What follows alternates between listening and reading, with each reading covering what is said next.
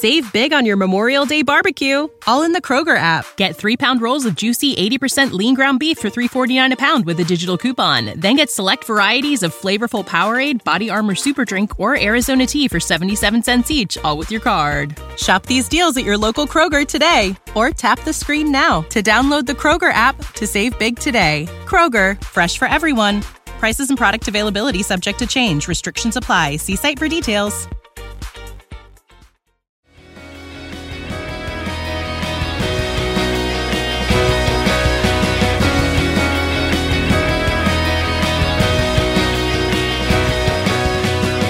You're listening to the MLS Multiplex podcast with contributors from MLSMultiplex.com.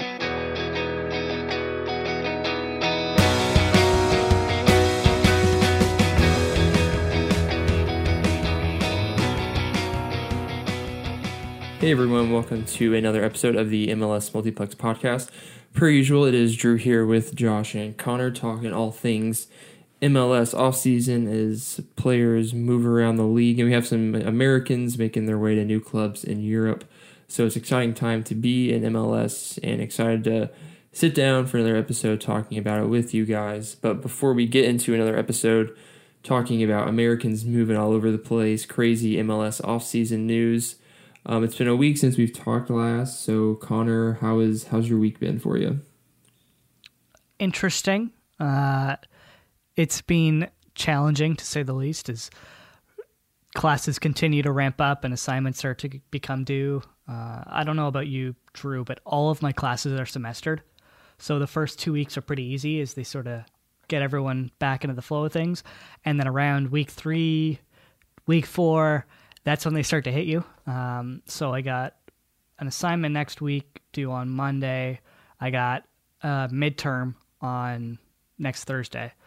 And then for some reason, reading week because they're doing four weeks on and then eight weeks on, which I'm not a fan of. But I've been doing better now that the Leafs are playing well. Uh, beating Drew's Vancouver Canucks right now, I think like seven to three. Uh, Jason Spezza has a hat trick. Auston Matthews has scored two. Uh, so things are going well in that department. Uh, and the Raptors, well, Fred VanVleet's good. Uh, he put up a franchise record seven, 54 points, not 70, 54 points. Uh, and actually an NBA record for an undrafted player, uh, putting up the 54 points. So big future in him. And today, the Raptors re signed their general manager, Bobby Webster, to a multi year extension, is all we found out. Uh, but sports wise, going good. School, okay. Uh, mentally is continuing to ramp downwards as we continue to get into the semester, and the world continues to crumble around us. But Drew and Josh, hopefully you two are doing better than MLS negotiations have been going for the past week. Yeah, I've been hanging in there. Um, unlike Connor's sports things, I'm currently watching my sports teams get smothered to pieces right now. The Hawks are getting killed, the Canucks are getting killed. Um, I'm excited for baseball. That's exciting. Hopefully the Braves will make another run, but that's that's months, I guess months away. Um, school's starting to rev up. Uh, working on, I'm working on a fun story about the lack of women coaches in the SEC. So that's exciting story. Uh, been working on that in school. Um, how else has life been treating me? Super Bowl Sunday. Um, that's always a fun time. I don't know how Super Bowl parties are going to be this year, given everything. So hopefully people will be smart about gathering and watching the Chiefs beat the Bucs 34 to 31. Um, but besides that, I've enjoyed. It's been a good week. Uh, it's been crazy following MLS news, but nonetheless, it's been good. Excited to talk MLS with you guys again. Josh, how has your week been? Have you been teaching anymore? How's how's that going? Yeah, teaching has has stayed consistent. Uh, you know, someone put in the doc a couple of goals scored and I was like, oh, I, I missed those, and I realized I was teaching on Saturday, so I missed a missed a decent amount of, of some of my normal soccer watching, but overall, it was a pretty good week. Not much of a change for me personally. Last week I mentioned I've been playing a lot of chess, still playing a lot of chess. Last week I mentioned I was terrible, still terrible. so got that going for me. And uh, yeah, Drew mentioned the Hawks. I, I originally I planned on watching the game tonight when I got home from work, and before you know we started recording, and then I saw that Trae Young was out, and we're playing the league leaders Utah Jazz. So I was like, nah, screw that. I'm gonna go play some video games. No way we stand a chance. And as I say that, right now the score is currently 93 to 74. Utah is winning by almost 20 points. So it's cool. It's cool, you know. Just take the L, move on, I guess. It's the second of a back to back, too. So I guess that's all right. Yeah, I actually I do want to say something. Uh, something monumental happened in my week. I went outdoors for the first time since Christmas Eve on Tuesday for a dentist appointment. So I left my house. I breathed fresh air. Uh, and I guess you guys do that a lot. Hold, hold on a second. Hold on a second. Do you mean literally have not been outside of your house since Christmas Eve, or like you like you don't get out at all? You're not getting out No. for like walks or fresh air or. Come on, man. You gotta get outside, dude. Even I know you can't like go anywhere, but you live in a neighborhood, right? Like on a street. I do. Take a walk. You gotta you gotta get out more. Get some of that vitamin You do D. realize I you do realize I live in Canada, Yeah. right? and and, and you, it's the middle of winter. you- You're telling me you haven't somewhat adapted to the cold weather? That's the thing is the way that you adapt to cold weather is you have to be outside every other day or every day to get acclimatized to There it. There you go. I haven't been outside That's what I'm saying. Get outside since every day. Christmas Eve. I know this is bad. You got to break through the initial the pain. You got to break through it. It's like working out. Like it sucks when you first start, but eventually you'll get there. Or I just continue to hide inside Oh, no, and I man. don't ever get No, cold and I can continue wearing T-shirts. You're gonna get cold eventually. You live in Toronto. No, that's you see, that's what heating's for. you know that novel idea of house heating. Um, but yeah, do you wait? Are you uh, Drew? Are you on camp? Like, are you still doing in-person classes and stuff? I have to go on campus Tuesdays. So I get I, I got lucky this here's a little look at my week. Monday, Wednesday, Friday, I have one class that's on Zoom. I click the link and then like I turn my camera off and then I go back to bed. Um, and then Tuesday, Thursdays, I do the same thing, but then I have to get up and on Tuesdays I have to go to campus. So I ride a bus, which is very fun during a pandemic, and then I go to campus for two classes, and then yeah, I do a social part of my one of my classes is doing social media for a local high school baseball team. So I had to go to high school baseball practice today. So every now and then I got to do that. They're playing baseball on February fourth. Season starts in like two weeks. They play baseball in February. Yeah, some colleges started today. North Georgia, a school pretty local to me and Josh, played their first game this season today. That's just a foreign concept to me. I that doesn't compute in my head. Like we have snow on the ground. How are you guys playing baseball? We don't have snow on the ground. That's how we play baseball in February. Valid valid argument. It was actually a very mild 52 degrees today, which in Celsius, please. uh, I don't know, I don't know. 32 is freezing for us, so it's 18 Fahrenheit degrees above. So whatever, but it, it was a nice day today. Is my point. Surprisingly, You see, today was odd because it was above freezing. Uh, I think we should have a pretty mild couple days. It's like hovering around zero to three degrees, something like that. Uh, but I don't know how I'm going to know that because CTV got rid of their weatherman, which we're not going to get into that entire discussion. But and you don't go outside I'm anyway, miss- so it doesn't matter. uh, yes, oh, that too. Uh, but I'm going to miss Kristian Jack. Let's talk soccer. Speaking of Kristian Jack, who is no longer with TSN, um, with North Americans abroad, because I watched no games apart from Jonathan David scoring a goal and getting a hockey assist, which I'm going to call it that, uh, for Lille in their match against Bordeaux, I believe it was. Um, Tim Weah scored as well. He was the beneficiary of the set, I guess, the f- pass after Jonathan David's pass, which Jonathan David did most of the work. Then the guy in doing the run did the rest of the work, and then David just sort of tapped it. Uh, or Weah, Weah. yeah. Weah just sort of tapped it. Um, so I guess good to see both North Americans get on the score sheet. Absolutely. I mean, good good for them. I've, I've Weah, you know, I don't. I'm not like giving up on him yet. He's only 20, but I just, you know, there's just like nothing to get excited about with him because he's not playing consistently. Whereas with Jonathan David, he's starting to pick up some consistent minutes. He might get to play consistently because Yazici uh, suffered an injury in the match. Interesting. Uh, so if I don't know what how the severity of that injury, but if Yazici is hurt, that could pave the way for a potential partnership up top of a Canadian and an American in Liga who might fold because they uh, No, have no, more no. money. They got their TV deal. They're they're like kind of safe. Kind of. They don't have a TV. They deal. got one today. Oh, they got one today. Yes. I didn't even Yeah, see yeah. that. It was, it was much? announced today. How much? How much was it I don't know. Oh, okay. Well, the last one was worth around a billion. There's so no way these people are making the same horrible decision that was it Mediapro made before. Yes, yeah. Mediapro.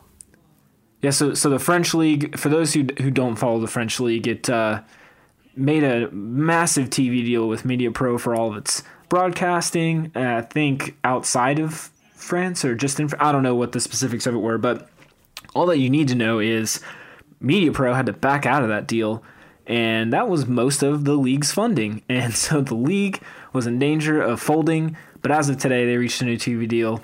I don't. I think it's just temporary. It's just for the rest of. Yeah, it's like Canal Plus, spelled like canal.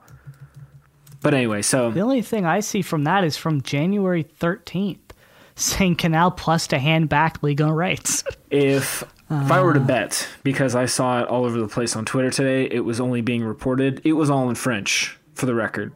You you guys know Jonathan Tannenwald. Jonathan Tannenwald is a reporter for the Philadelphia Inquirer. Also speaks French. Also f- follows happenings in France and I believe the French league. So he was sharing information about that today. Again, those accounts were tweeting in French, so I didn't actually read what the reports were saying. But it would make sense that they were like kind of reports and there's no official news on it yet. Huh. I didn't even see that. That's big for them. Uh, and I just put out an article, uh, sell, shameless plug, uh, talking about what we talked about a couple weeks ago around the walkout, uh, doing a, as I called it, lockout therapy session, um, which hopefully MLS will be able to capitalize on that sort of TV deal. But Drew, what did you did you watch the Lille game? I did not. My question was wasn't Lille like on the verge of going bankrupt, and then we proceeded to answer that question. So that was my question. Um, Lille are on the verge of a special kind of bankrupt because while the entire league is on the verge of folding, Lille is already in tons of financial trouble outside of the media TV deal. so there is still the possibility that Lille has lots of issues. This also, uh, just to circle it back around to the US and MLS, this also affects Reggie Cannon to an extent because when he joined Boavista, the the main ownership group or person that owns Lille also owns Boa Right. Vista. And so the premise of Cannon going to this horrible Portuguese team was that, you know, he might get into France a little easier, possibly Lille. So I don't really know how that's going to affect him. Same with Alberth Elis, who's also now at Boavista with Cannon. I don't know what's going to happen to those guys. So we'll uh, we'll definitely be following that Lille storyline to see what happens. But some other North Americans abroad, Christian Pulisic registered his first assist of the season in Chelsea's 2-0 win over Burnley this weekend. He is also possibly taking on a different role under Thomas Tuchel. There's some some reporting out there that Tuchel is looking to sort of transform Pulisic into sort of an attacking midfielder position as opposed to his winger position. So Drew is the other U.S. citizen here. What are your thoughts on possibly changing Pulisic's position from winger to attacking midfielder? Are you talking about from a Chelsea perspective, or like seeing that him play that position with the men's national team? Because that's- that's, my biggest concern. Yeah, that's the thing. Is it going? Do you think so? Let, let's say Tuchel does end up tran like changing his position. How- What do you like that move for him? Because if he becomes really good at it, and that's the strongest position, you know, like you said, what does that do to the national team? Right. I mean, that's I haven't heard that before, but that's interesting. But I mean, I guess it depends on right, like what formation men's national team play? Do they even play with like an out and out winger? I think does Chelsea play like a four three three or something like that? I think. Um, I'm not sure what when you have like the full. If it was one of those situations where you play Mexico in a World Cup qualifying game tomorrow, who all would you who would all be available for that starting lineup? Um, and that tag. But then my question would be, where would you throw Reyna in there? Or I don't I don't think I like that. Um, but again, I mean we see all the time, right? Players in their club playing a different position. and then players with their national team playing a different position. So I don't I don't think I like that at all. Again, we talked last week about Pulisic just getting playing time at all. And if the case is changing his position, then maybe that's good that he's getting minutes. But then again, I don't know if I necessarily want him getting minutes at a position that he's not going to play with the men's national team if that comes to happen. So I don't think I'm a fan of that. Personally, if if him playing as an attacking midfielder improves him as a player, then I, I don't think it's really going to matter where he is on the field for the U.S. But on top of that, there's no room for him, regardless, unless we go to like a five man midfield because you've already got Weston McKennie locked in. You've already got Tyler Adams locked in. You've pretty much got Gio Reyna locked in. If Yunus Musah ends up choosing the U.S., while he's maybe not a lock, he has already proven that he has good chemistry with McKennie and Adams from the fall. So what? You you play a five man midfield. So I, I don't really know. Likely, what is probably going to happen should Pulisic turn into that number ten sort of player.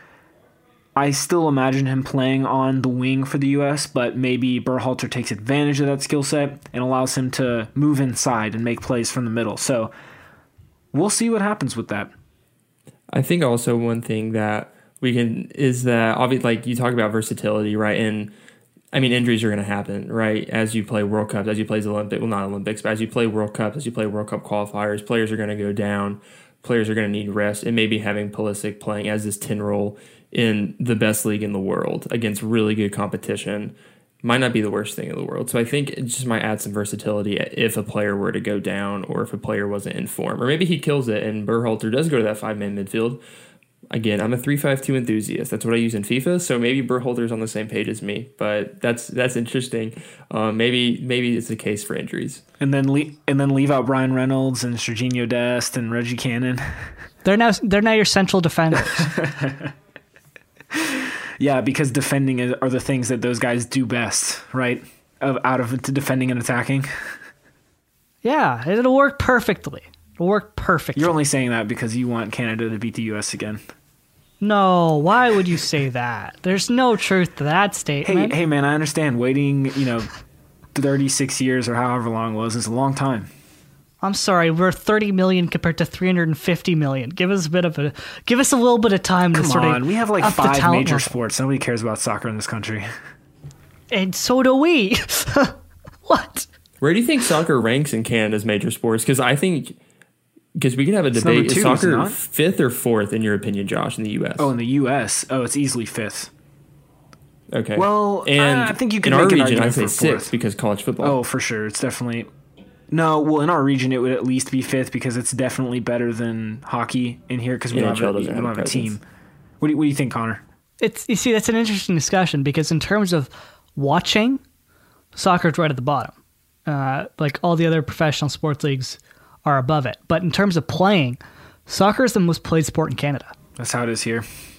Uh, so I don't know. It's uh, that's a discussion that has a lot of research that needs to go into it. Uh, which I we should jump back to Europeans abroad before we get into that discussion because we could do that for half an hour if we wanted. Um, but I want to know how is Christian Pulisic going to play as a number ten and a false nine when Timo Werner is playing at striker and I assume Hakim Ziyech is currently playing as an attacking midfielder. From what I could see, uh, Ziyech is actually on the wing these last couple games with, with Tuchel. But we also you also need to know that Tuchel's been playing them in a three four three, and so he's been changing up the the the um, formation a little bit with Chelsea. But people also seem to think that it's not a, a permanent thing, and that this is a temporary put players in their best positions possible on the field. Because as we've come to find out, Chelsea bought tons of talent, but that talent doesn't quite fit together with each other yet. No one's found a way. You know, obviously Lampard didn't figure it out and he's gone. So Tuchel's got to figure that stuff out. I don't know.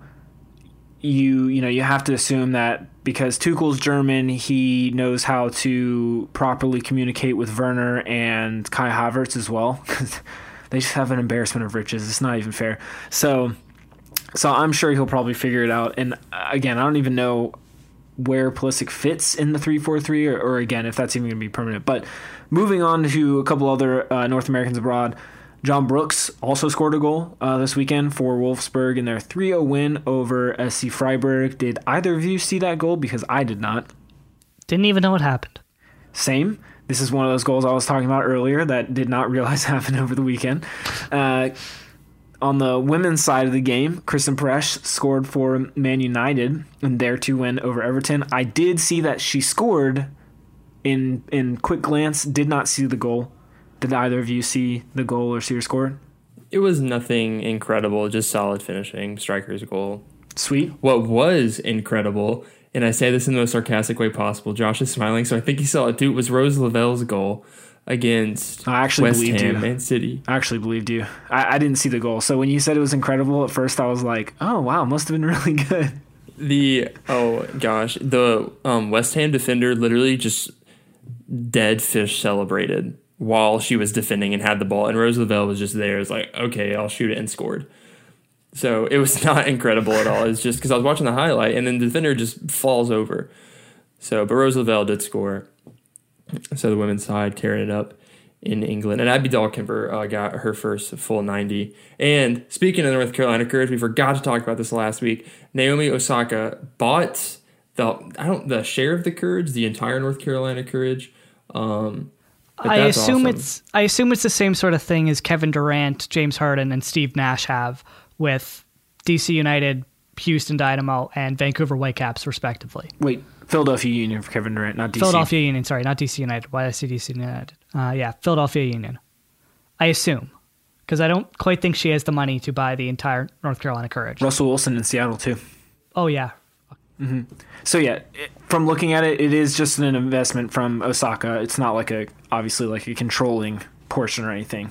No, it look. I think it's good, no matter what, having that sort of, I I guess, scope, um, that amount of publicity around the NWSL, uh, which is tapping in from another sport. Uh, I think it's going to be huge. It's getting more eyes on it, uh, so that's obviously a plus. And I assume she'll be pretty involved with them in terms of growing it. Uh, because I think that would just be a smart business move in terms of using Naomi Osaka's image, who is likely the one of the top five women's tennis players on the planet at this point. Probably around. I'm not very familiar with the women's tennis rankings, but I would probably put biased Bianca Andreescu and Serena Williams ahead of her. Maybe I don't know. I don't know women's tennis well enough, but yeah, it, I think it's just good getting that sort of image on the North Carolina Courage and on women's soccer. Yeah, that's super exciting. And what was really funny about that, a another good news, uh, Starbucks just got um, became a sponsor of OL Reign, the Seattle's NWSL team. So that's more money coming into the league, which is really exciting.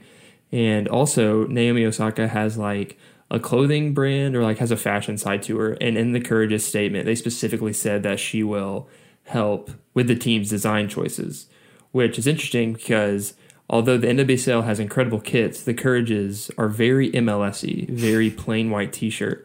But what is not plain white t-shirt, and we didn't throw this in the outline, and we should have, was the Philadelphia Union's new kits. Um, I don't think we should talk a whole lot about it, but do you guys like them? Yes or no? Josh, you have your hand up first, so go for it. Just to circle back to Osaka for a second, she has the drip. She is awesome when it comes to fashion. So the, I didn't know about that that she might that she'll have input in the design. So that is super exciting. And I already love most of the NWSL kits. Like obviously compared to MLS, everybody does a good job, but them especially. So for her to to to be getting some input on that is exciting to me. And with North Carolina Courage being the closest team, so maybe I'll become more interested in them. But Philadelphia Union kit, it is the best secondary kit in the league, and it's not even close. Is it their secondary third kit It's or their, third it's their kit? secondary. They don't. Whoa! Somebody didn't see the news this week. So MLS teams are getting third kits this year, and by MLS teams, I mean the best team in the world from the United States, Atlanta United. You thought I didn't know that? I was Cup teeing you up to go Oh, off. well, I can't did. believe you I, I still me. got it in there. Yeah, I know. I was teeing you up. I just threw you. Okay, I just lobbed you an underarm. Now- uh, we'll talk about that in a sec. Okay, yeah, one, sorry. the- one of the fun parts about this is people did think it was a third kit. That's how different it is, and I think that's an important Yeah. thing to note here. Uh, if you haven't, you know, listeners, if you haven't seen the Philadelphia Union's new secondary kit, I strongly encourage you to seek it out. As has been covered a lot by the league, I don't think we've really talked about it much on the podcast, but MLS has a horrible track record when it comes to secondary kits, especially. They are usually whites, but there are also some that are just black. And so there's really, really plain color palettes across the league as a result. Well, Philadelphia has gone in a completely different direction. They've got this cool baby blue, electric yellow looking kit. And my, my favorite part about this is there are none, none none of these colors really relate to their actual club colors, for starters. Second, it's not black or white. Third, it's got a fun template on it, like this these squiggly lines that squiggly lines kind of makes it sound bad. Just if you see it, it's not it's it's cool looking.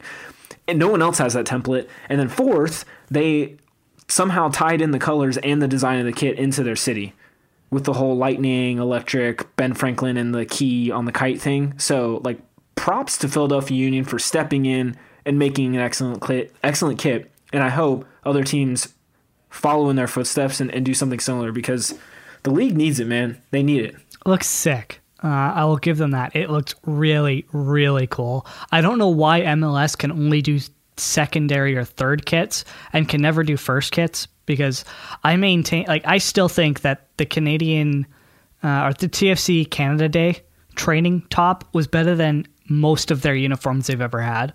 Uh, and honestly, I can't wait to watch them play Toronto in potentially this, although I don't know what the rules around that will be. Uh, because you can can you do color on color or does MLS have a strict color versus white rule? You can do color on color if it if it works. So for example, if Toronto's going to wear their red, then I think Philly can wear either of their kits because there is no red in any of their kits. And Toronto usually wears the red on red, right? So yeah, they should be fine. Well, I think I'm going to force Toronto to wear the white kits against Philadelphia just so I get to see the blue ones uh, because I think they look that good. But Drew, what do you think of the kits? How do you think they as look as a style, and do you think they'll look good on the pitch? I'm interested to see the numbers actually and what they look like. I'm interested to see what color shorts they wear with them. I assume I have True. not seen if it'll be the same color as the kits. I'm actually like looking at the kits right now, trying to get a refresher on them. Uh, I don't think I, I saw say, a picture in a full in a full uniform. So they did announce. Is it like the same color as the kit itself? I, am saying I didn't see one. Uh, yeah, I, I think the only pictures they shared were like people wearing like street clothes and then the kit on top. Yeah. So, but I'm a fan of them. Again, it's it's one of those things. Even if I didn't like it, um, it's just good to see MLS being a little creative, which I very much appreciate. Uh, so I'm a big fan of it. I think Elaine, from an Atlanta United perspective, our kits are horrendous. I don't know how Josh feels about it, but I'm excited to see the league doing something different. And also, I just saw Connor, and you were 100% right. Those Canada Day warm up tops are incredible. So those are sick. So clean. Those I got awesome. I got one of those. I will wear that shirt over my jersey instead it's of better. a TFC jersey. Yeah. One other thing I I wanted to add, uh, Drew sort of mentioned it, but I, I I don't even really like the Philadelphia kit personally. Like it's not something I would buy on my own as a neutral. However, like he said, it's just great that the league is doing something different. So I, am just really excited about that. I, I hope other other teams, like I said, do do something similar, and hopefully Atlanta United's new kits are are good. Third kits, Connor, you want to tell tell the listeners what's up with third kits this year? Maybe we can discuss this a little bit. Well, I teed you up a couple of seconds ago so that you could hit a home run, and you instead decided to attack me, which, you know, granted, that's fair. Uh, that's a home run in but, my book. yeah, exactly. It's a home run in everybody's book. Um, but yeah, Atlanta United are going to be the only MLS team with a third kit this season because nobody else met the threshold for kits sold, which is kind of hysterical. Uh, but what do you guys, as the two resident Atlanta boys, what do you think about this news, and what do you think the design will look like? Oh, what do I think the design will look like? That that's a tough one. I'm I'm thinking over. But as far as the news goes, I mean, I want I just want more third kits in the first place. Um, I'm a sucker for alternate jerseys, really in all sports, and I think Atlanta as a whole has really cool jerseys. Um, I thought when the Falcons changed their jerseys, that was a kind of a downgrade. But the Braves, Hawks, and personally, I think United's first jerseys, the original five stripes, were some of the best in the league. I love those. So I'm sad. I was sad to see those goes, but I, I want more third kits in the league. I'm excited that it's Atlanta, like my hometown club, my favorite club, because the possibility of me buying the kit is a lot higher if it is cool. However, I have seen a leak of I think it was the new primary kits and it was not good. It was like you got a black shirt and drew like red Sharpie lines on the chest. Um, so I don't have a whole lot of expectations, especially after seeing that as a rumored home kit. Um, I'm excited that Atlanta's getting the only third kit in MLS because again, maybe it'll be cool and maybe that'll push me to buy one because I haven't bought a kit since the first since the expansion season. So maybe this will be cool. Um, yeah, I'm excited about it. I hope it kind of kicks off this becoming more of a thing. I want to see more teams have third kits, but I don't have a lot of expectations as far as it looking cool. Uh, Josh, what did you think about Atlanta being the only club to get a third kit? I feel bad for the rest of the league, especially because the reports of third kits being a possibility has been around since back in the spring. Pablo from the Athletic first was reporting stuff about that a long time ago. So, the fact that Atlanta is the only club getting it, one, objectively hilarious because people are going to be upset about it. Two, sort of sad, but three, I'm excited because, like you said, I'm I, well. Okay, so first of all, I buy every Atlanta kit. I have every single kit, and I've already made the decision that I'm just going to buy every kit that comes out. The only ones I haven't been able to get my hands on are the Parley kits, unfortunately, and that's because they make a really limited edition, and those things like sell out within minutes here in Atlanta, which makes sense since we've passed the threshold. But another great reason to buy the third kit, um, Atlanta's using all of the profits from that third kit and they're giving them to local charities. So I was already probably going to get one to begin with, but then when I read that, I was like, well, now I'm definitely getting a third kit because I, love to see them recycling that money back into the community. So really excited about that. I hope, like Drew said, I hope it's good.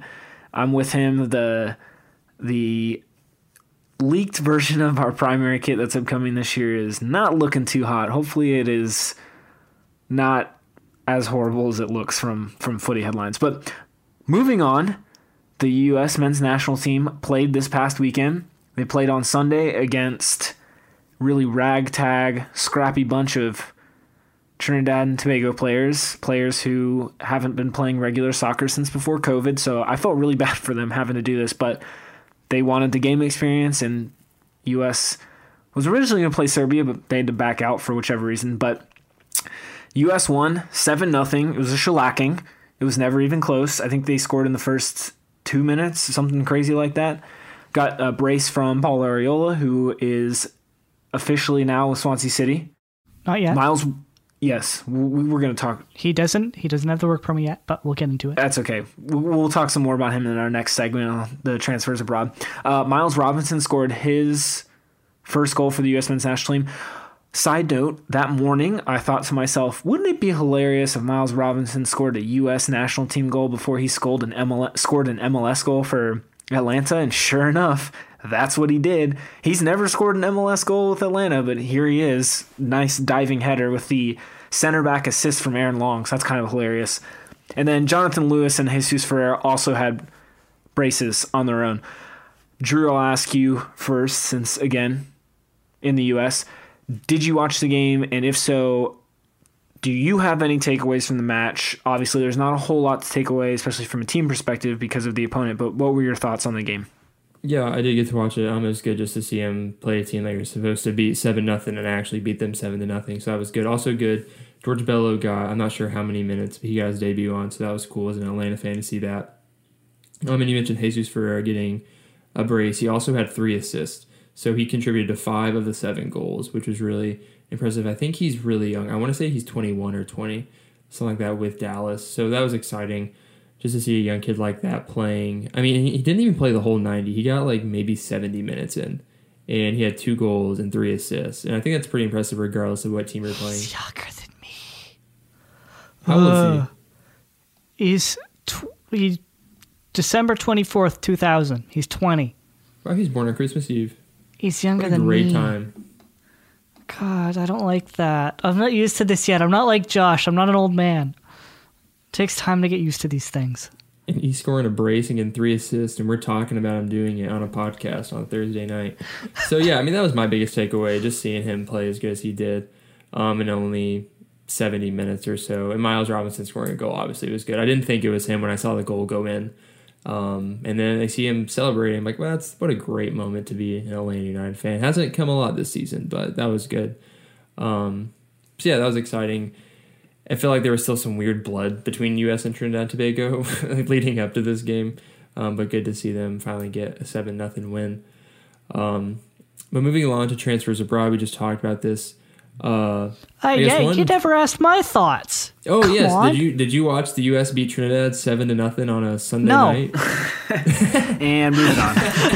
No, but the only takeaway I did have was the comments made before the match from a certain manager involving a certain designated player on a certain Toronto FC. oh yeah, forgot about Jozy. Well, he didn't get his move, so yeah, yet. yeah, potentially. Basically, Greg Berhalter said there are some teams interested in Jozy Altidore, and he then there was another report that said he may want out. Um, so that's all I took away from that game because how much can you take away from a Trinidad and Tobago game against the U.S. national team when Trinidad and Tobago haven't played a game in months? Hold on a second. Hold on a second. Okay. Getting past the whole opponent side of things, it was still an important game for the U.S. from a tactical standpoint. This is still a team that's one, you know, learning Berhalter's system, especially all these young guys that got brought on, and two, they need this because these U23s, you know, as of right now, still need to get ready for Olympic tournament this summer. Again, you know, who knows if the tournament's going to happen? Like Japan, from what I can see, is uh, sort of crazy right now in, in terms of everything surrounding the Olympics. But should it happen, this was great experience for those U23 kids. You know, kids like Bello, Tanner Tessmann, you know, Daryl Dike getting out there. So there's, you know, there are certainly some benefits. Yeah, you're not playing a quality team, and you know, good for them for destroying a, you know, much lesser team. But at the same time, you know, this is another, you know, this is another notch in the belt for these players playing in Berhalter system. And that, and if there's one thing that you can't take away from the game, you know, from that perspective, it's that again, good good for them. They're building on this and they're getting used to the system. And you mentioned somebody whose game it was very important for, and I forgot to consider this. Uh, Daryl Dike got a cap, which allowed him to get a visa in England to then get his move to Barnsley, which he did. He has joined Barnsley on a short-term loan with an, I believe, an option to purchase. Uh, there are conflicting reports as to how much that option is. Some saying it's like 18, 10 million. Others saying it's around two and a half, something in that sphere. Uh, but what do you guys think about this Daryl Dike loan, which came out of absolutely nowhere? Yeah, super super shocking move. I, I mean, you one of you put it in the Slack, and I was like, what? Uh, so that's really cool that he was able to get over to England. Now the the I'm more intrigued by the the purchase option because regardless of how much it is, I think the most Barnsley has spent on a player in the last couple years is like 1.5 or 2 million. So if it's anything higher than that, then there's not really a chance that they're going to keep him. However, I've already seen, and I'm sure you guys saw it too, but there's lots of speculation that another team overseas might use that purchase option and Barnsley will pay it, but then the team will pay Barnsley for Dike. So there's like a, a little workaround for that. So there are some people who seem to think Dike's played his last game in MLS, which would be just insane. I mean, you talk about a rise. This is a kid who was in college, got drafted, played for a year with Orlando City, has now gotten a cap with the national team, and is going overseas. So I'm really excited to see what he does, and I'm excited. You know, hopefully he he plays well enough in this little trial run, and, and he can get a, a move somewhere else. Uh, Drew, do you have any thoughts on Dike getting to Barnsley? Yeah, not again. Came out of nowhere. Um, first off, as an Atlanta United fan, I hope I do not have to see him play Mercedes-Benz Stadium ever again because he is really good. Um, and you thought, yeah, you talk about the rise because I feel like we didn't a year ago. I wouldn't have ever thought we were talking about Daryl Dike on a podcast.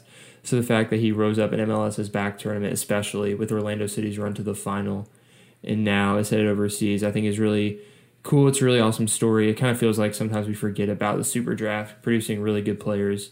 Um, so to see this whole journey he's been on from being drafted out of college to now playing in the championship, where I think Barnsley sit 12 out of 24 currently. Um, but I think the biggest thing is I think Americans or just MLS people, whenever a player goes overseas, there's this automatic assumption that he's going to a better team. And no disrespect to Barnsley, but I'm not. I mean, I think I, I wouldn't mind him seeing seeing him in MLS again. Um, I really enjoy. He was really good. It was a really fun, just random run Orlando City made to MLS's back final, and I thought he was a really big part of it. So I'm not usually when I hear of MLS player going overseas, I just naturally assume, oh, this is good for the league, this is good exposure, but I'm not necessarily convinced that this is this incredible move. Now, again, like you said, there could be another club in the mix um, to purchase him in a really weird Barnsley middleman way. So, depending on what that club is, that might change my mind. But I'm not usually when I see players going to Europe, I'm very excited that oh they're going to this incredible, a better league for a better team. But I wasn't too sold on this Barnsley move really. So if you're not sold about this Barnsley move, do you feel a similar way about Jordan Morris and Paul Arriola going to Swansea City? I don't. I don't. I think just because in my head I associate Swansea City with Premier League level soccer, and I think they're they're chasing for it again. They're looking like they'll be promoted. So I think we'll see Jordan Morris and Paul Arriola in the Premier League sooner rather than later. Um, so I have a little different feelings than that. Uh, but similar similar trajectory, but just because Morris and Arriola are gonna they're gonna be in the Premier League. So what if I you know what if I were to tell you right now that Dike will use this move to get into the Premier League? Well, that yeah, that's the thing, right? It depends on if there's this mystery team coming in and using Barnsley as a middleman, then that kind of raises another question of who is that mystery team. But if I'm saying if he ends up at Barnsley, I'm not that sold on it. Uh, but again, like you said, it's kind of it feels like someone's going to come in and swoop in, and this is going to be a really weird transfer. But he's not going to stay at Barnsley for long. Speaking of some other transfers abroad, we mentioned last podcast that Bryan Reynolds' move was all but official. It is now officially official. He was announced by both Dallas and Roma, so good for him. A, another former FC Dallas Academy product, Chris Richards, who is currently at Bayern Munich, has now been loaned to Hoffenheim for the rest of the Bundesliga season. Richards, uh, his loan move does not have a purchase option, so it sounds like, at least from my perspective, a smart move. Bayern are going to let him play some Bundesliga soccer consistently with another team and just take him right back. So hopefully uh, that he gets a lot of, of play time and he avoids injuries and, and he comes back a better player. I'll throw in one more FC Dallas Academy kid, one that also sort of came out of nowhere, at least on my end. And that's FC Dallas Academy center back Justin Che. He was loaned to Bayern Munich for six months. He is only 17 years old. He was part of the FC Dallas contingent of players that went over and trained with Bayern Munich this winter.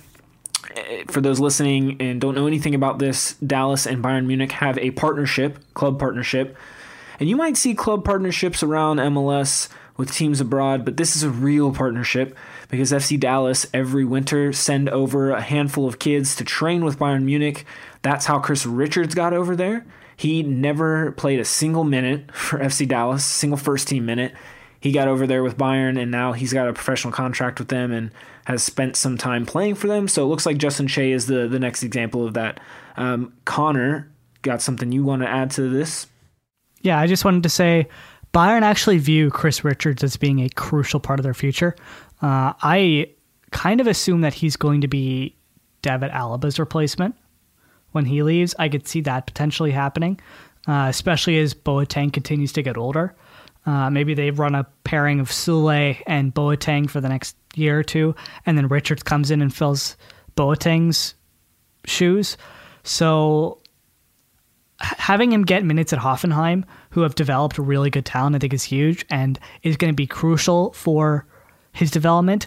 And the fact that FC Dallas are continuing to loan players out to clubs like Bayern Munich, even guys who I've never even heard of, is insane. And I think they've brought in this Che kid to play for their U23 team or like minor league system. Um, I guess I'm not really sure what level he'll play at, but something ar- along those lines is sort of what I assume is going to happen. Uh, but again, we'll have to wait and see whether or not that happens. Um, other Bundesliga news: Matthew Hoop is how we're pronouncing it now. Uh, Hope maybe. How, how are we? Pron- I'm I'm still gonna call it Hop. I'm still saying Matthew Hop? Hop. Yeah. Okay, so we're gonna call him Matthew Hop. Uh, we really should watch a video with somebody doing commentary on his name. Although the English commentators aren't very good at pronouncing names because they called Alfonso Davies Davis for like a year. I, I think personally, like it bothers me too, but I think they just that's just how they pronounce it because they do the same thing with Ben Davies at Spurs. I think it's just how English commentators are. They just can't say the E's. Now, one of the English language broadcasters keeps saying Hoppy, and I'm pretty sure that's not his last name. I'm, I'm, I'm like, of all the ways you can say Matthew Hop's last name, I'm pretty sure Hoppy is like the bottom one. So That makes a little bit of sense. Hop E. I, I think it's, I think, I think it, it, it'd be more right to say Hopapa instead of Hoppy, you know, because there's two Hopapa. P's and not two E's. Please tell me you didn't just say Hopapa. I did. I said Hopapa. but Ugh. Matthew Hop, as Connor was about to say, he signed a new deal with Schalke.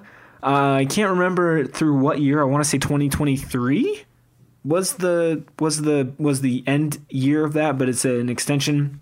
His contract was set to run out this summer. There are also rumors slash reports of some bigger clubs interested in him. I sort of have an idea of what the plan is for him, but I wanted to get your guys' thoughts on it first. So, Connor, what do you think about Matthew Hop signing a new deal with Schalke? Uh, I think Matthew Hapapa signing a new deal with Schalke is interesting. I think he'll get a lot of starting minutes at Schalke, even though I believe they just brought in Huntelaar, correct? Yeah. But again, Huntelaar is old, so presumably Hapapa will continue to get minutes. Um, and honestly, I don't hate it. Uh, I think having other teams interested is a good sign. It shows that they other clubs think this isn't just a fluke, that he'll actually be good in the future. But I think he'll get more minutes at a club like Schalke than he would at a club that's bigger like a Bayern Munich who would have to loan him out or play him on a U, on a U23 team. Now he can get actual Bundesliga minutes, which is against better competition. So I think the move makes sense. It is a little bit risky, but I don't hate it. Connor, what do you think about Matthew Hopapa's new deal with Schalke? I think you meant to say Drew there. Usually it's Connor, I think, the oh, one did that's I say getting Connor? us My bad. mixed up. Yeah, I totally meant Drew. you know, I think that's the first time I've done that. Yes. Yeah, it's always me. Wow. So Drew, my bad. What do you think about Matthew Hopp's new deal with Schalke? Uh, yeah, I thought because my Wi-Fi like had a heart attack right before I jumped back on, so I thought my phone was lagging. I was like, "Oh man, this is not going well." So good to know that it was a Josh hey, mistake. hey But, first um, time in 11 months of doing this podcast. So This is episode 45. We're getting close to 52. So we're almost Nice. at a year.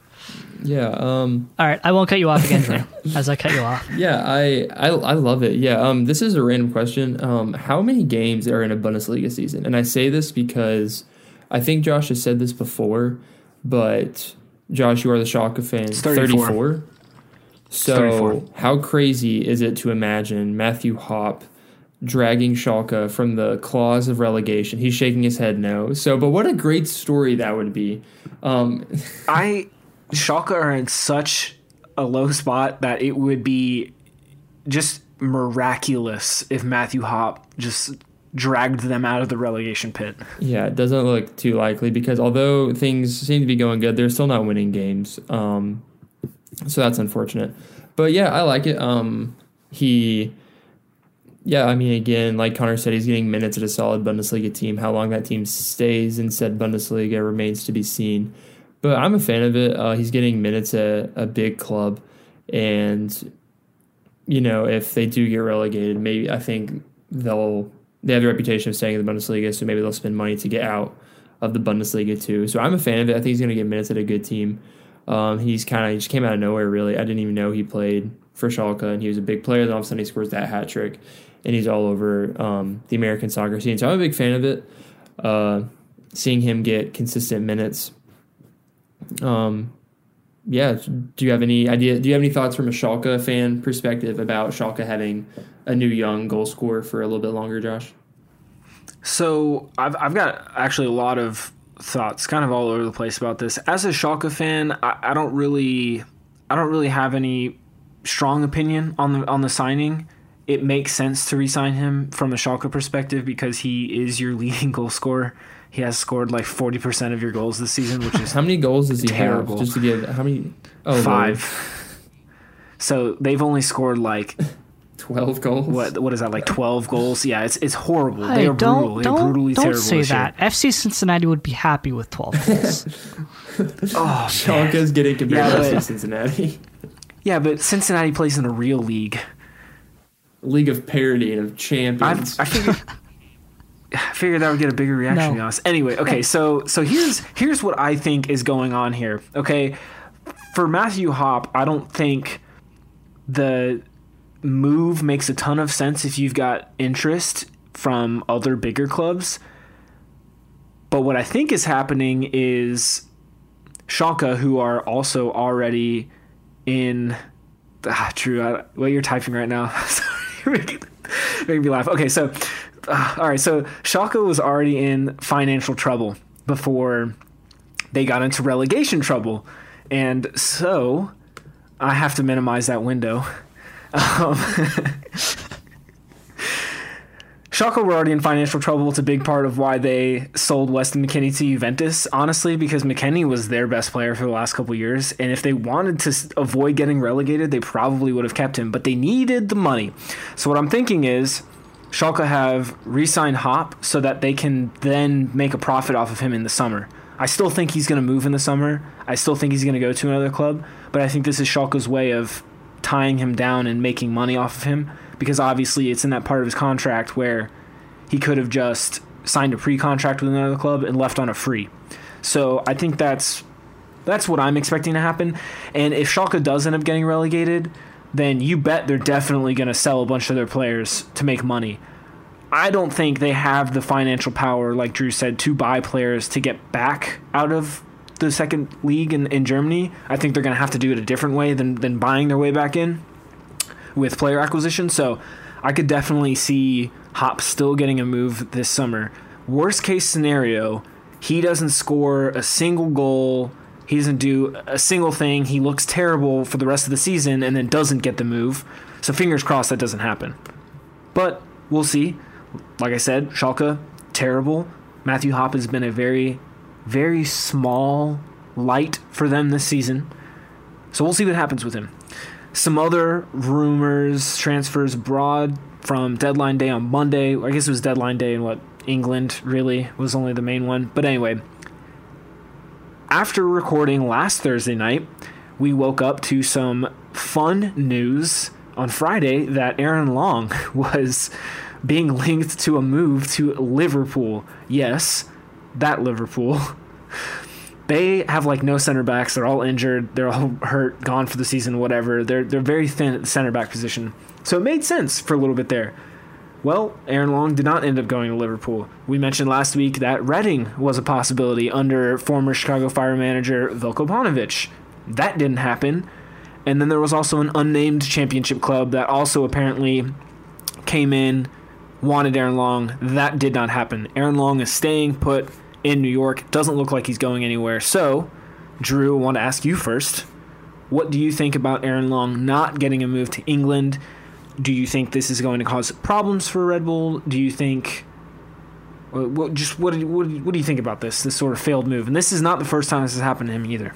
Yeah, I think it's kind of a bummer because when you hear a young American linked to Liverpool, you just that gets all your hopes up, right? And to see that it kind of felt like that hope was knocked down brick by brick. It went from Liverpool to Reading to another championship club to not happening at all. So that was disappointing given how I think shocked and excited everyone was that Aaron Long was possibly going to Liverpool. Um, so I was disappointed about that. Uh, again, I mean, he's a promising young defender. I think Europe has been talked about with Aaron Long's future before, given how good he is. Um, and Josh is giving a weird face, but I am I, I'm disappointed in it. Again, I don't know who really to blame. Uh, as we'll talk about in a minute, the Red Bulls are just in this weird transfer mud pile right now. Um, so I'm disappointed to see see Aaron Long not get to Liverpool. So that's what that's what I'm thinking, Josh. I'm, Your time to shine. We have to put a pause on this real quick, okay? Oh my gosh! All right, you guys ready? Just just brace go. yourself for what I'm about to say, okay? It's not going to be good.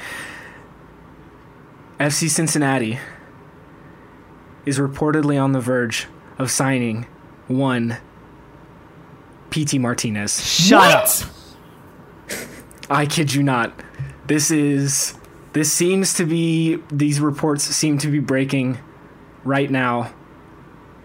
Again, so the biggest news tonight is that Cincinnati is in the process of signing a teenager from Brazil. I'll go ahead and, and tag this Oh, down. There's, there's information on that on that transfer. There's actual information. Yeah, Uh, so there's a report. Are you just going to say that? Well, I was gonna say let's go ahead and table this for.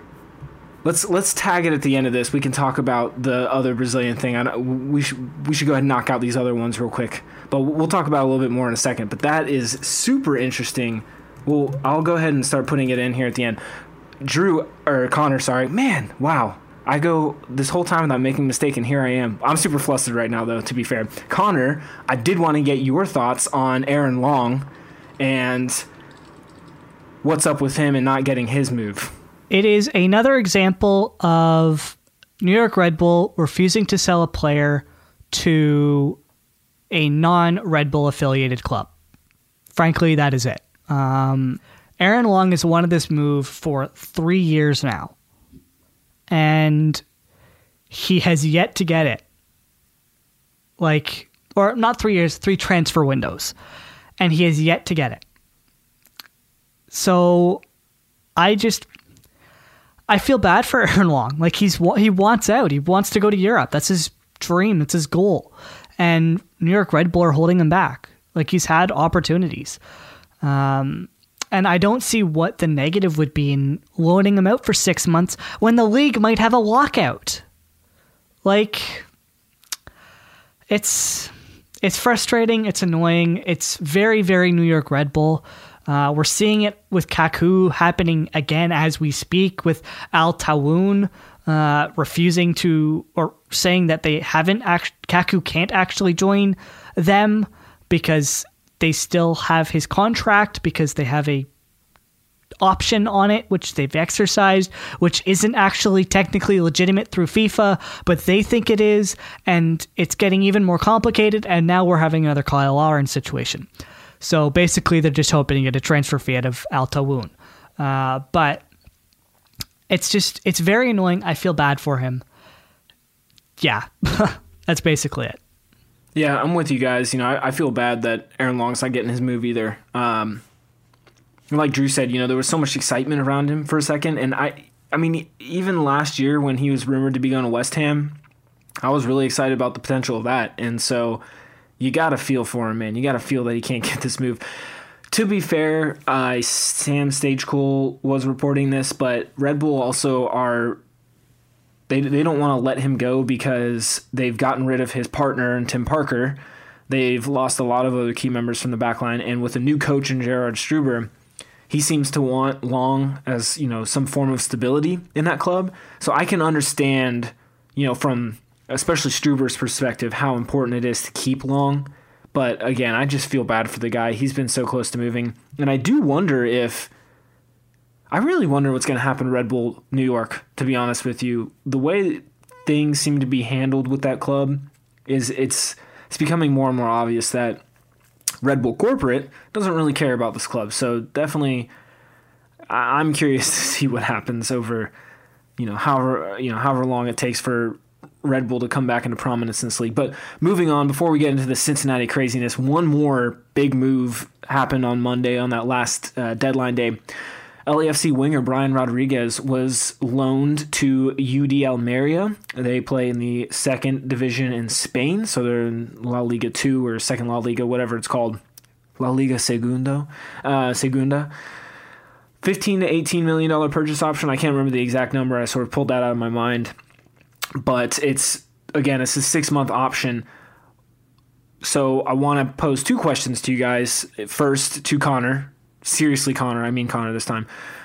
What do you think about Rodriguez's move to a second division team in Spain? And what are your thoughts on all of these six month loans that we keep seeing from these MLS clubs? Well, he finally gets his move to Europe, which is good. Um, it's it's an interesting situation because LAFC are putting themselves at a bit of a disadvantage because while it frees up the DP slot for six months or however long the loan is, it doesn't allow them to bring a DP in because what happens if they don't exercise the loan option? So I don't know what they're going to do. I don't know what this is going to mean for LAFC. I don't know what this is going to mean for Brian Rodriguez. I don't know if they'll keep him. Uh, I I just don't know. There are so many uncertainties. I think the six month loans are smart from MLS because we don't know when they're going to start because the owners are threatening a lockout uh, which we'll dive into in a second. But it's it's an unfortunate situation that these loans have to happen and that these precautions have to be taken, but it makes some sense. And I think watching Brian Rodriguez in a league like the second Spanish division is going to be very interesting. And hopefully he succeeds and hopefully they take that purchase option because he hasn't been a huge success or as huge a success as people sort of thought he would be when he came. Uh, but Drew, do you have any thoughts on Brian Rodriguez going to UD Almeria? Almeria. Yeah, I mean, I think it's again. I think you bring up a really good point with the six month loan thing. Given the uncertainty around MLS right now, it sucks, but I understand it. But I also kind of going back to Kaku with New York Red Bulls. This feels because we see this all the time. It feels like teams get in the way of players' transfers, and with these six month loans, it feels like it's more in the hands of the player. It's almost like a six month tryout. Now, again, teams can kind of still step in and change those things. But I would rather see a situation like this where a player goes somewhere for six months rather than an Aaron Long situation where it doesn't feel like the team's going to let him move to Europe.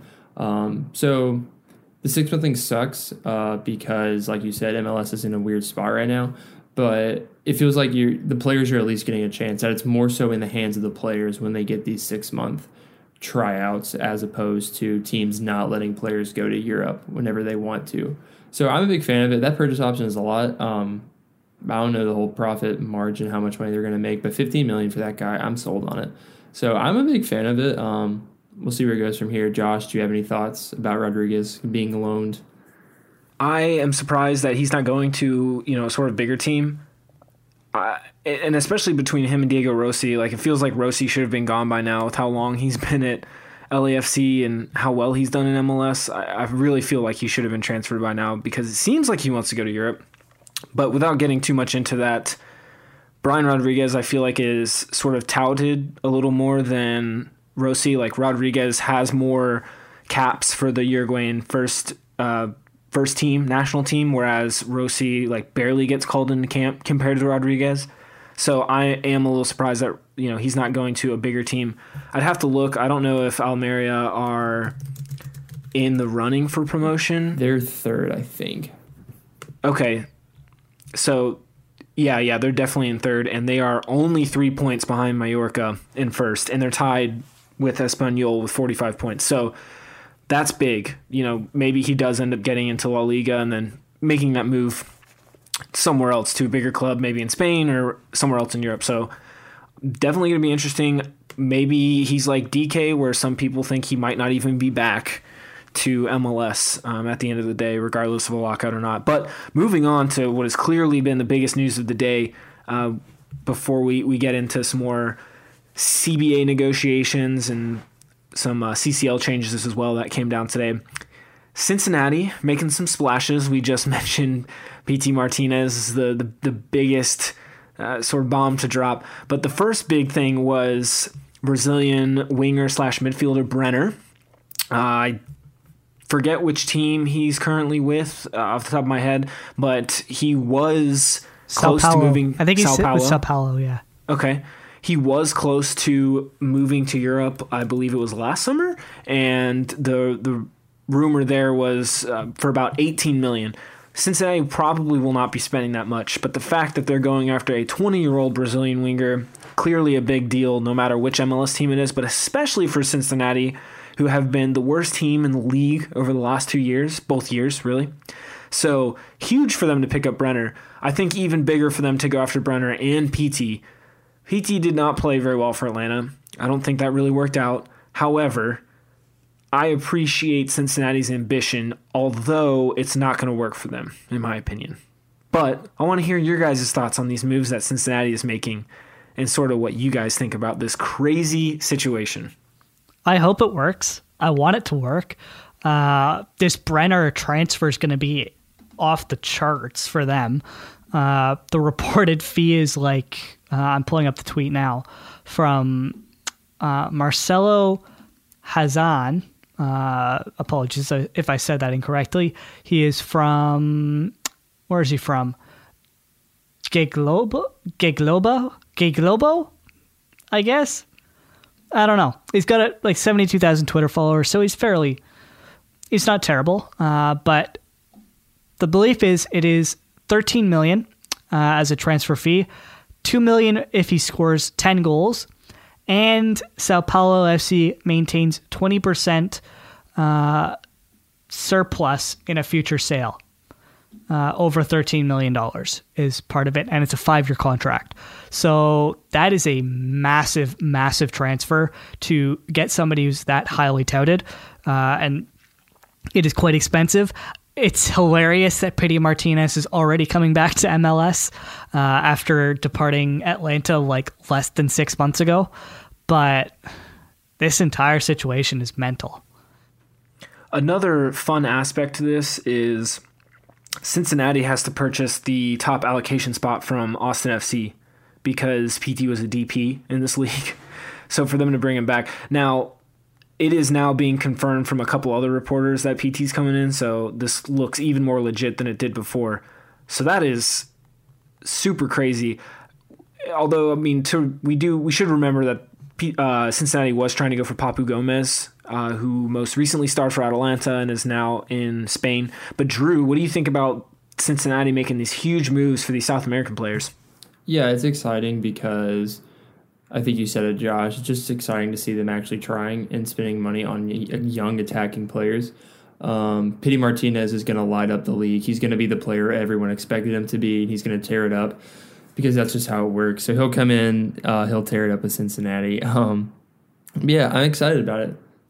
One of my uh, friends, as this news is breaking, my my little friend group is freaking out about it too. And one of my friends, one of my roommates, already said, "This means PT is going to score a free kick against us, doesn't it?"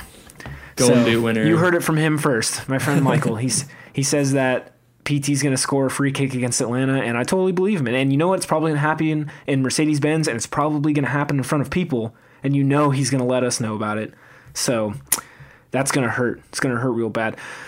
Staying on the MLS track, though, the biggest news outside of all these transfers is the fact that the players and league still have not agreed to a CBA extension. We covered this last week. There was a deadline last Thursday night at midnight that was then extended until tonight at midnight, which was then extended again another 24 hours. However, last week, after MLS decided to extend it a week, they went ahead and said, if we don't agree to a new deal within a week, we're going to lock the players out. Personally, I am terrified that the league went ahead and threatened lockout, like very plainly said, we're going to lock the players out. I don't like that. I don't necessarily means that there will be a lockout. And obviously, the fact that there's another extension placed on these talks is probably a good sign. It probably means sides are getting closer. One thing that bothered me though in MLS's statement that they released, they said the phrase, we are still far apart on certain issues. That is the same exact wording that was used in last week's week long extension. So I don't know if they're talking about the same issue or same issues, but I don't like that that phrase was being mentioned once again. Personally, I'm still not feeling great about the league and players coming to an agreement in the next, what is it now, 25 and a half hours. So I guess we'll, we'll obviously see what happens with that. But I wanted to get your guys' thought. Uh, Drew, go with you first. Do you think we're going to get this lockout? Do you think they're going to agree to a deal? What give give us some of your just general thoughts on this? Yeah, first off, it's just annoying that we're still having to wait and they push the deadline back again to February 5th on midnight as Dexter Fowler signs a deal with the Angels as I look on my phone. So that's a little bit of fun baseball news for you. Um, but yeah, I'm excited. No, no, no, I'm not excited about this. Um, it's just annoying that we're having to wait for this again. Um, the statement I'm looking at uh, includes remains apart on some key issues. Discussions this week have been productive and we have made progress, which is interesting to put right after you say you remain apart on some key issues, and after it came out pretty plainly that you were threatening a lockout. Um, so this feels weird that they're trying to just cover their tracks that we're so far apart, we threatened a lockout, but we made progress. Um, how much progress remains to be seen. So I don't, I, I'm not that pessimistic that we'll have a lockout. I think this will get done. Will it get done by February 5th? I don't know uh, because maybe they push the deadline back again, which would be very MLSy to do.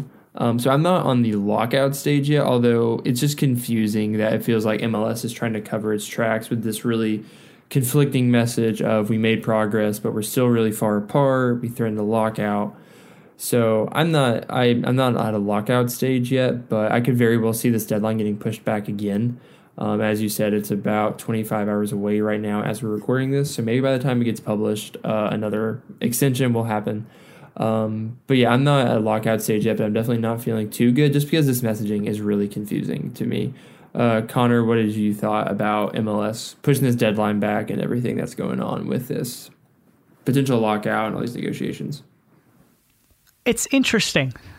Very, very interesting. And what I find most interesting is the fact that we've heard absolutely no information from either sides about what the issues of nego- negotiation are, where they're at in the negotiation, or really anything.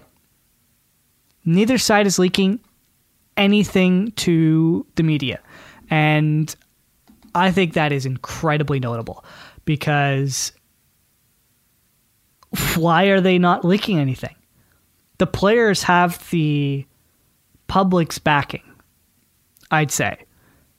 I'd say a majority of the public and fans backing is the players, especially considering the NHLPA, the MLBPA, the NBAPA, the NFLPA, the lacrosse PA, the rugby PA, uh, the referees PA, and the NWSL's PA and the WNBA PA have all tweeted support backing the MLSPA. So that is all of a sudden all of those Twitter followers seeing that the MLS is threatening a lockout on the players in the middle of a pandemic. Now, obviously, I mentioned this earlier. I wrote an article uh, about the therapy session or having a therapy session in terms of why this won't be a lockout. And I think my thoughts sort of are encompassed more there. So if you want to go and read that, feel free. Um, but sort of a quick summary. I don't like we talked about it a couple weeks ago. The TV deal is expiring next off season, and the last thing anybody wants is for MLS to have a lockout to show the league look, we have absolutely no labor security and there is nothing that we can do to potentially not have a lockout, and the league will continue to threaten a lockout. So, while I think it is scary, the potential of a lockout, I'm not worried because I think they will figure this out because it benefits absolutely nobody to lock out this season. But again, Who knows? MLS is stupid sometimes. FC Cincinnati are bringing Pity Martinez back to MLS after six months. We never know what's going to happen. So, I'd say just expect anything, honestly, at this point, because frankly, we don't know what is going to happen, just like we didn't know what was going to happen when the CCL announced massive changes today. Josh, why don't you take us through all of those changes and everything that it's going to affect in terms of the Champions League? Yeah, so this is some kind of major news, I guess, that dropped today, and it honestly didn't make a, a big splash, surprisingly. But CCL is going to undergo a pretty big overhaul of the uh, tournament formats, and it's taking effect in 2023. So we're still a little ways away from from that happening. That being said, big changes, like I said, going from 16 teams now to 50. So not even doubling. You're pretty you're over tripling the size of the tournament, which have some thoughts on, which we can touch on in a little bit. Canadian teams can now qualify for CCL via MLS, which I'm sure Connor has some thoughts on. Before it was just through the Canadian Cup, and there was only one slot for Canadian teams. It is now up to three. This I do like. You get two from CPL and one from the Canadian Championship. So it looks like we'll be seeing a lot of Canadian teams in CCL going forward because it's those three can, uh, Canada spots plus whichever Canadian MLS teams qualify via other ways.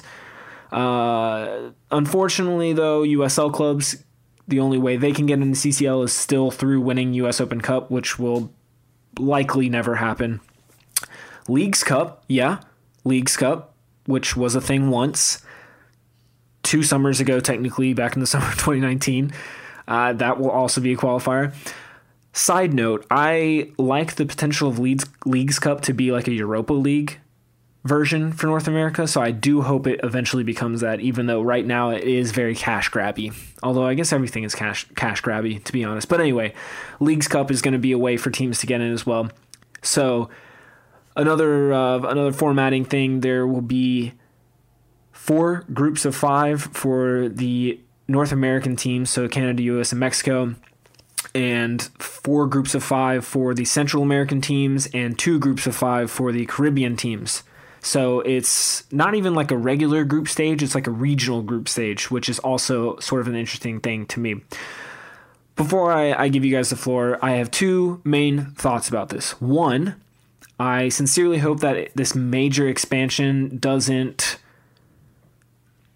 doesn't uh, oversaturate the tournament. I think there's not really a lot of interest right now when there's only 16 teams, and I don't know how tripling the amount of teams is going to help that. Hopefully, it does, of course. I, would love for CCL to be a much bigger deal. Maybe not as big a deal as UEFA Champions League is, but I want it to be closer to that than it is currently. The other thing, and I think this sort of ties in with that first thought, is if CCL, if CONCACAF wants CCL to be a big deal, they need to start paying more money to these teams. That's why Champions League in Europe is such a huge deal. You win a ton of money for advancing. Hopefully, hopefully, CCL can start injecting some more money. I don't know if that's through sponsors or whatever the deal is. Obviously, that's you know, thankfully this tournament changes are a couple years out, and so hopefully by then the pandemic isn't having such a huge uh, financial effect on people in general, but especially uh, you know soccer clubs and these confederations. So I, I'm hoping they really up the incentive for teams to compete in these things. So that's sort of my thoughts. I'll open the floor to you guys, sort of give us your thoughts on CCL, starting with Connor. I just want to jump back a second to the FC Cincinnati stuff and say, not a good look from FC Cincinnati announcing potentially t- over $20 million in transfers the as you're negotiating CBA with the players to try to get more money. But. Oh, wait, I don't know if it was mentioned by any of the three of us, but a lot of a lot of reporters are starting to hint that there's a handful of MLS owners that realize it would be cheaper for them to lock out the players than to have a season, and therefore are saving themselves financially. I don't know if we touched on that. That's a pretty pretty sinister um, motive, and I I wouldn't be surprised at all if that was the case, and will hopefully that's not the case. I, I, would like to believe that that's not a real reason for these owners, but I wouldn't put it past them. But anyway, CCL thoughts, Connor. Let's hear it. Yeah, we didn't mention that, but I this is going to come to a, as a shocker to a lot of people, and you know this is a real step outside of what I normally say, but. I love this from the Champions League because I want more Canadians involved, and they finally listened to the Canadians saying, "Why the hell do we only get one team qualifying for Champions League, and why can't any of the MLS teams qualify for Champions League through MLS?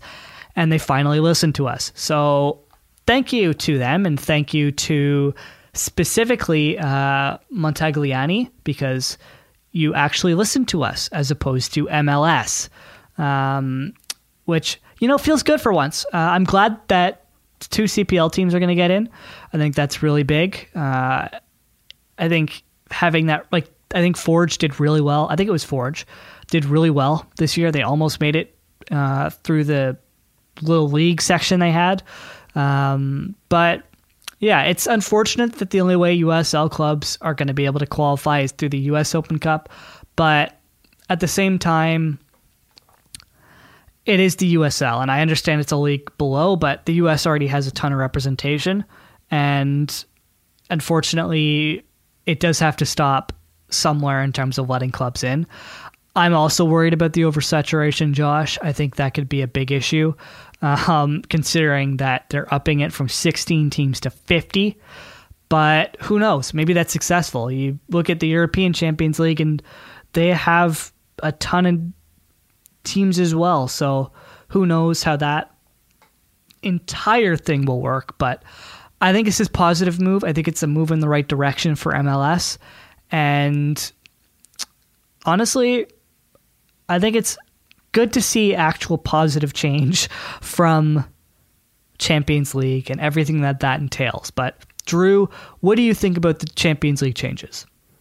Yeah, I am on the same boat as you, Connor. It's good to see more Canadian teams get a crack at it. However, expanding from 16 to 50, I just am afraid that you're going to have some ridiculously lopsided games.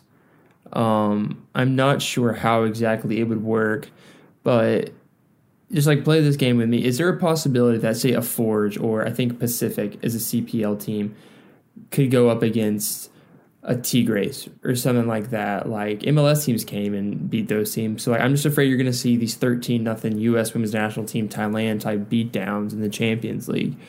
But I think that's kind of a growing pain that Champions Leagues have to go through as more teams get a crack at it and they see that they are very far behind some of these standards other teams have that maybe that inspires them and incentivizes spending more money. But i'm just afraid that you're going to have a lot of beat downs early on in this competition. Now as it gets down lower i think it's going to be really competitive. I think you'll have some underdog stories. That's always exciting.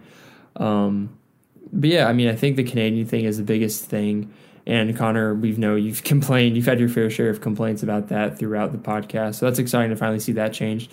But I'm just nervous that it's going to be some beat downs when you're having 50 teams competing for this trophy, and some teams are spinning through the roof on these players, and some of these teams are Canadian Premier League teams. So that's a little bit of a worry for me.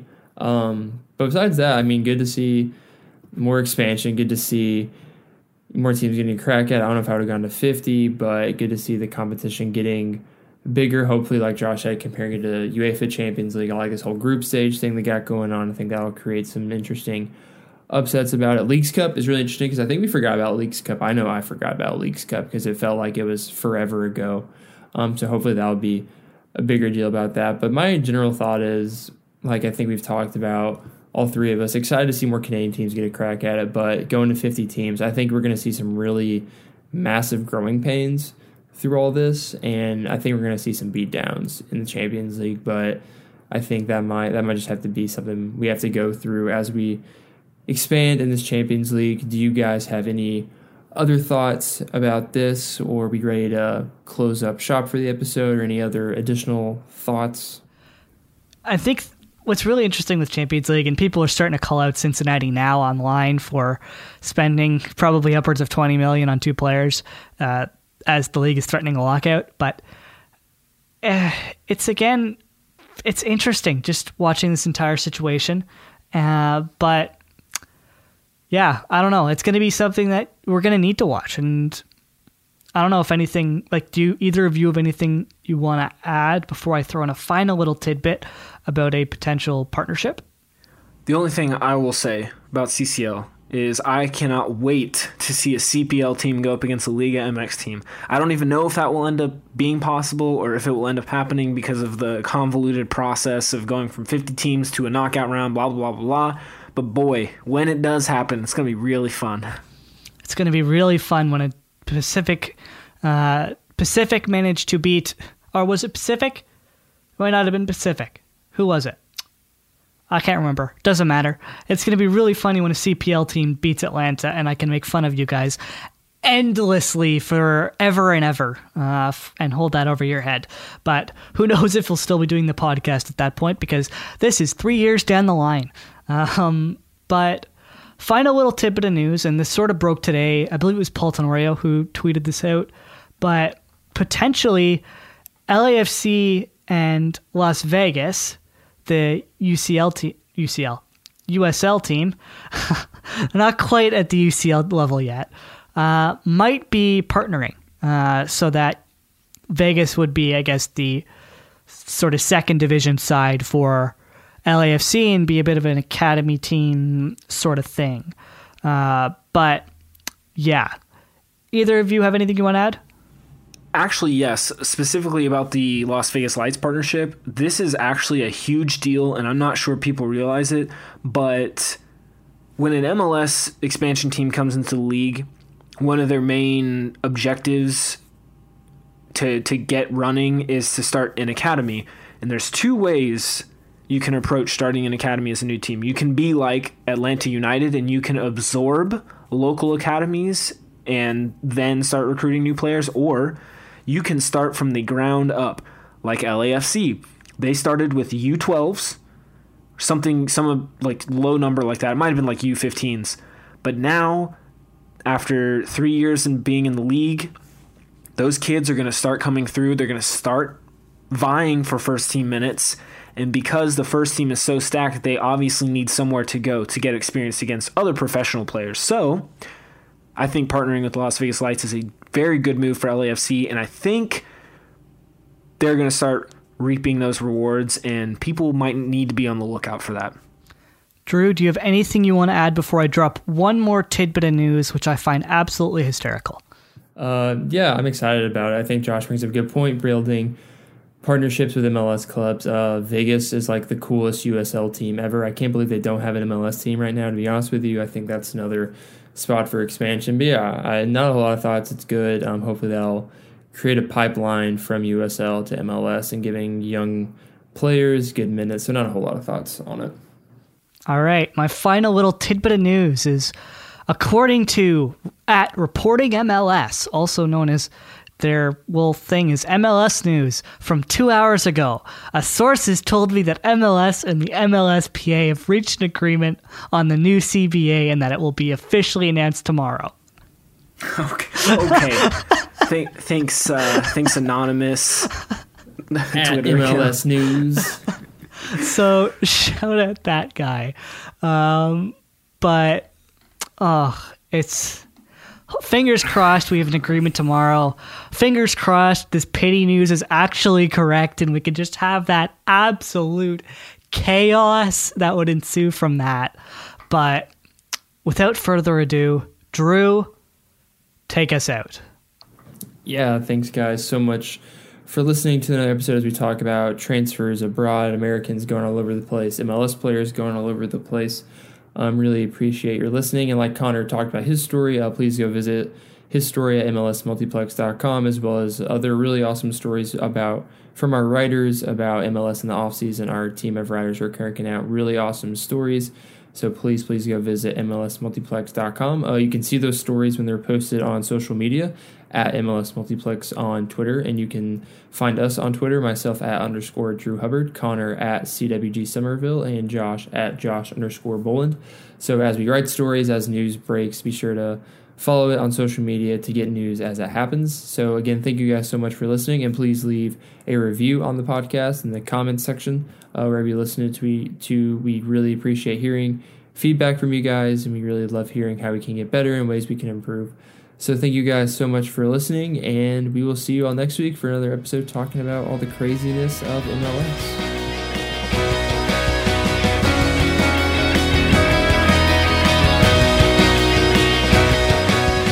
Thank you for listening to the MLS Multiplex podcast. Check out all of the contributors' written work at MLSMultiplex.com.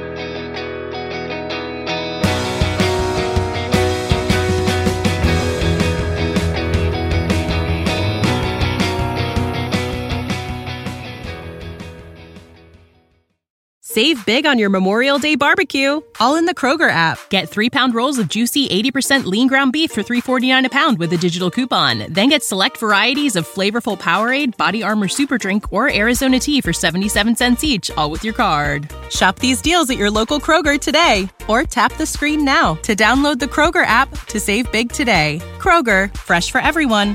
Prices and product availability subject to change. Restrictions apply. See site for details.